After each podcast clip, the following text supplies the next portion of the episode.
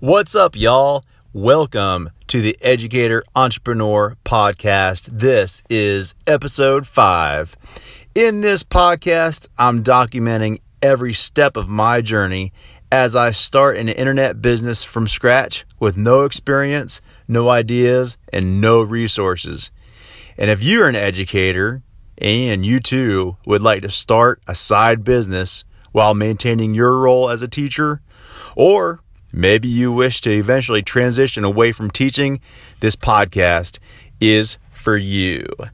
In this episode, we're going to discuss your ability to get started without the fear of making mistakes. A few months ago, when I decided that I wanted to start a side project, I was really unsure of how to get started and I was afraid to just jump in with both feet and get started on something.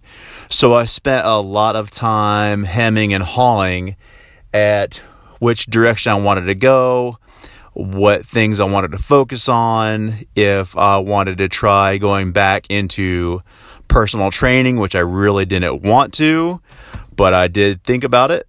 Um, I also looked at how I could do nutrition coaching, if I could do it in person or online or a combination of both. So I was really afraid of getting started and getting started going in the wrong direction. So I just didn't start.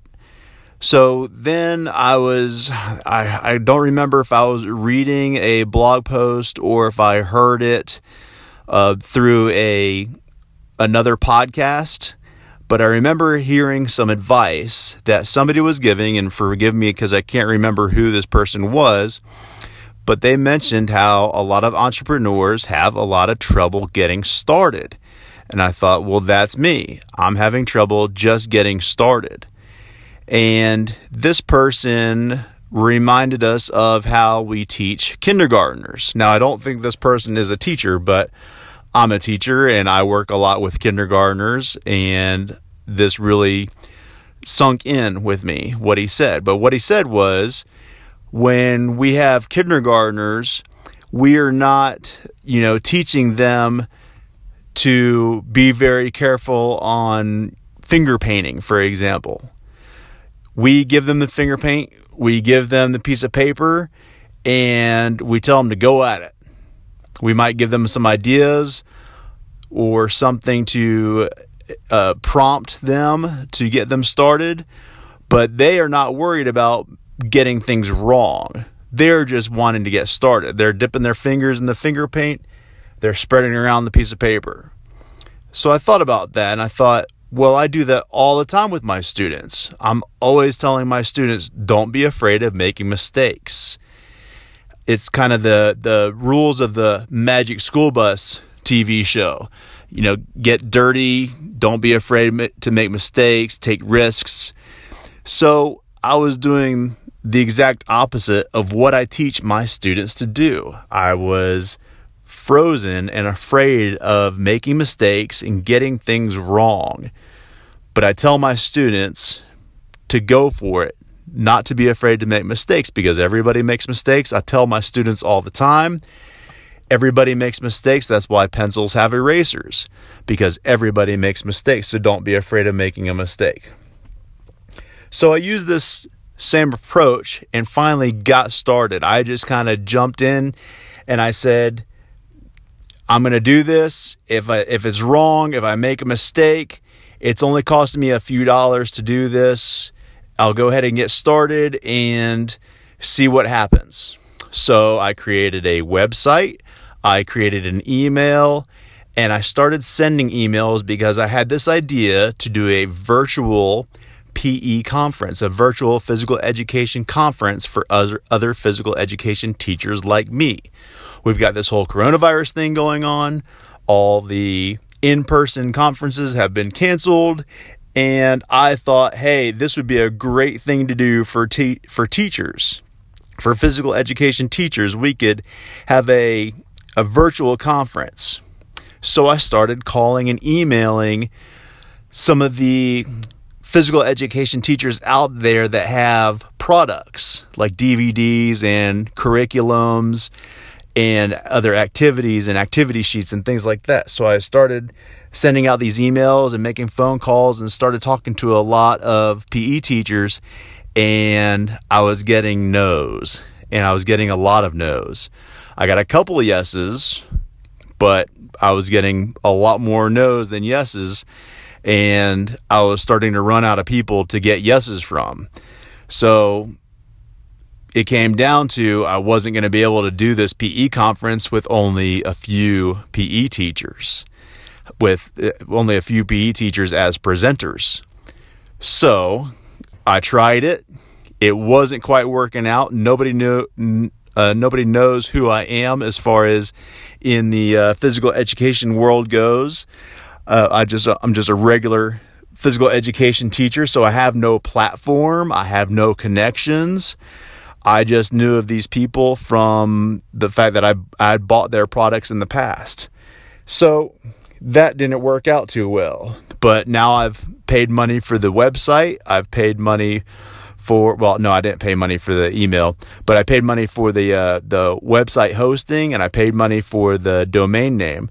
But I'm only out a few dollars on each of those. So it wasn't a huge mistake, but now I'm going to go back and fix it.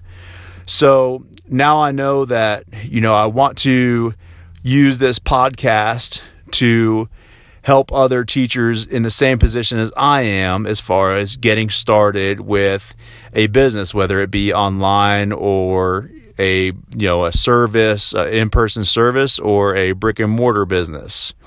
So I want to help other teachers in the same position I'm in, where you're wanting to start something on the side, but you would like to maintain your position as a teacher. So I know I'm going to use this podcast as one of those ways. But now I'm going to go back and I'm going to get a different web address and build a different website all focused on the same premise as this podcast. So I've just got to fix fix my mistake. So I'll have a new website up, I'll have a new blog post starting, and I'll have other things along those lines, all supporting going around this podcast. This podcast will kind of be like the center of it all. But I'm going to try to drive traffic to that website, and that's going to be part of my business plan. So I made a few mistakes, kind of just jumped in. But the great thing is, is I learned. I learned how to start building a website. I'd never built a website before.